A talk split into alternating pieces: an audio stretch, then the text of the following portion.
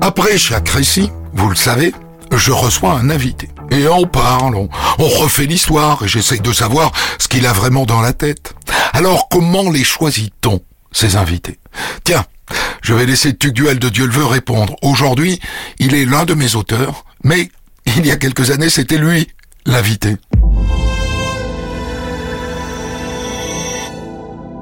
Être invité de Christophe Ondelat, c'est déjà une grande fierté. c'est, ouais, c'est déjà, c'est, une grande fierté déjà au départ. Euh, j'ai été invité dans, dans son émission parce qu'il a parlé de la disparition de mon père, Philippe de Dieuleveux, qui est disparu au Zaïre euh, en 1985. Et euh, moi, j'avais, il y a quelques années, j'avais fait un documentaire là-dessus, et c'est Christophe qui l'avait produit. Donc, on se connaît, et un jour, il a voulu faire cette histoire euh, pour On de la raconte, et donc il m'a proposé de venir en parler. C'était une sacrée expérience.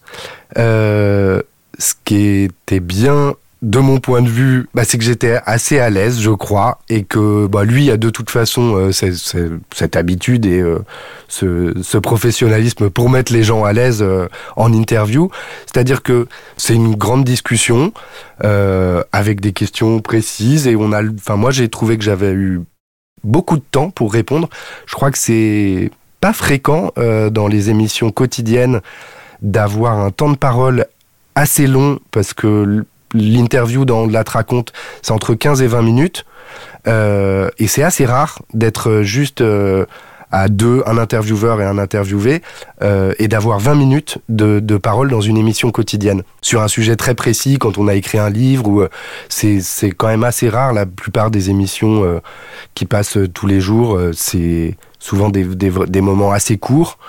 Euh, donc ouais, c'était une, belle expérience. Moi, j'ai vraiment eu l'impression de, de pouvoir dire ce que j'avais à dire, euh, d'être à l'aise pour le dire. Enfin ouais, c'était vraiment. Euh, je recommencerai demain, si je pouvais. Quand il y a quelqu'un qui a raconté son récit dans un livre, évidemment, euh, le meilleur invité, c'est d'avoir cette personne qui a raconté, qui a raconté sa vie, quoi. Euh, ça, c'est vraiment, c'est vraiment très important. En général, ces personnes-là, bah, sont, sont vachement à l'aise en fait pour raconter leur histoire parce que bah, déjà je pense qu'elles sont touchées d'être invitées et que, et que de voir que leur histoire a touché euh, au-delà de leur petit cercle, par, exemple. Euh, donc, donc elles sont souvent très heureuses d'être reçues, elles ont du temps.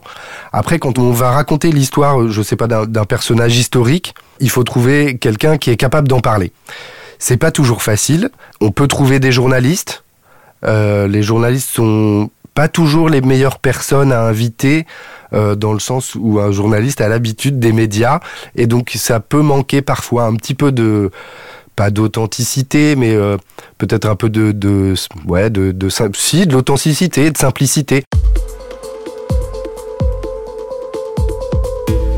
Après, il faut trouver évidemment quelqu'un qui connaît bien l'histoire, donc euh, ça peut être sur des personnages historiques un historien, ça peut être des membres de la famille aussi, trouver euh, son frère, sa sœur, euh, ses parents, quelqu'un qui va être capable d'amener autre chose que, que le récit, qui va pouvoir amener de l'émotion, des sentiments, puis des choses qu'on connaît pas de, de la vie de cette personne, qui sont pas obligatoirement écrites dans le livre. C'est bien aussi parfois sur les personnages historiques de trouver des historiens, et je dis historien dans le sens presque universitaire, qui a vraiment été, euh, qui a vraiment travaillé là-dessus avec euh, énormément de sources euh, et qui va lui aussi pouvoir amener, amener plein plein d'autres choses qui qu'on connaît pas dans l'absolu quoi.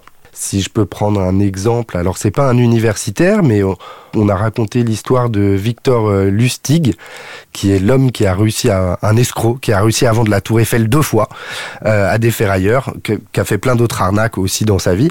Il y a un livre qui a été écrit, mais dans, dans les années 60 par un un journaliste américain qui a rencontré euh, l'inspecteur qui a, couru après Victor euh, Lustig toute sa vie. Donc voilà, c'est un, un, bouquin qui a été écrit euh, en anglais, donc qui a été traduit en français. Mais voilà, c'est 1963.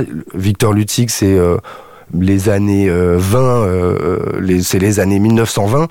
Donc il y a peu de monde et, et c'est pas le genre de personnage qui a été étudié par des historiens. Et donc là, pour le coup, on a trouvé un, ancien flic qui a été journaliste et qui a travaillé sur les escrocs, donc qui connaît vraiment bien euh, l'histoire de, des escrocs, mais qui a presque travaillé à la manière d'un historien, c'est-à-dire qu'il s'est pas contenté de juste lire euh, le, le, livre L'homme qui a vendu la tour Eiffel, qui a été écrit dans les années 60, mais euh, qui a vraiment fait des recherches bien plus poussées et qui a été retrouvé des carnets, enfin, qui a, qui a, été retrouvé plein de choses et qui nous a amené plein de petits détails qui n'étaient pas dans le livre.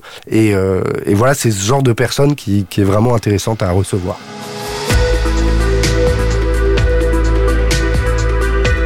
Les coulisses de Rondelat raconte est un podcast produit par Europe 1 Studio. Réalisation Mathieu Blaise. J'en profite pour dire merci aussi à mon équipe. À bientôt.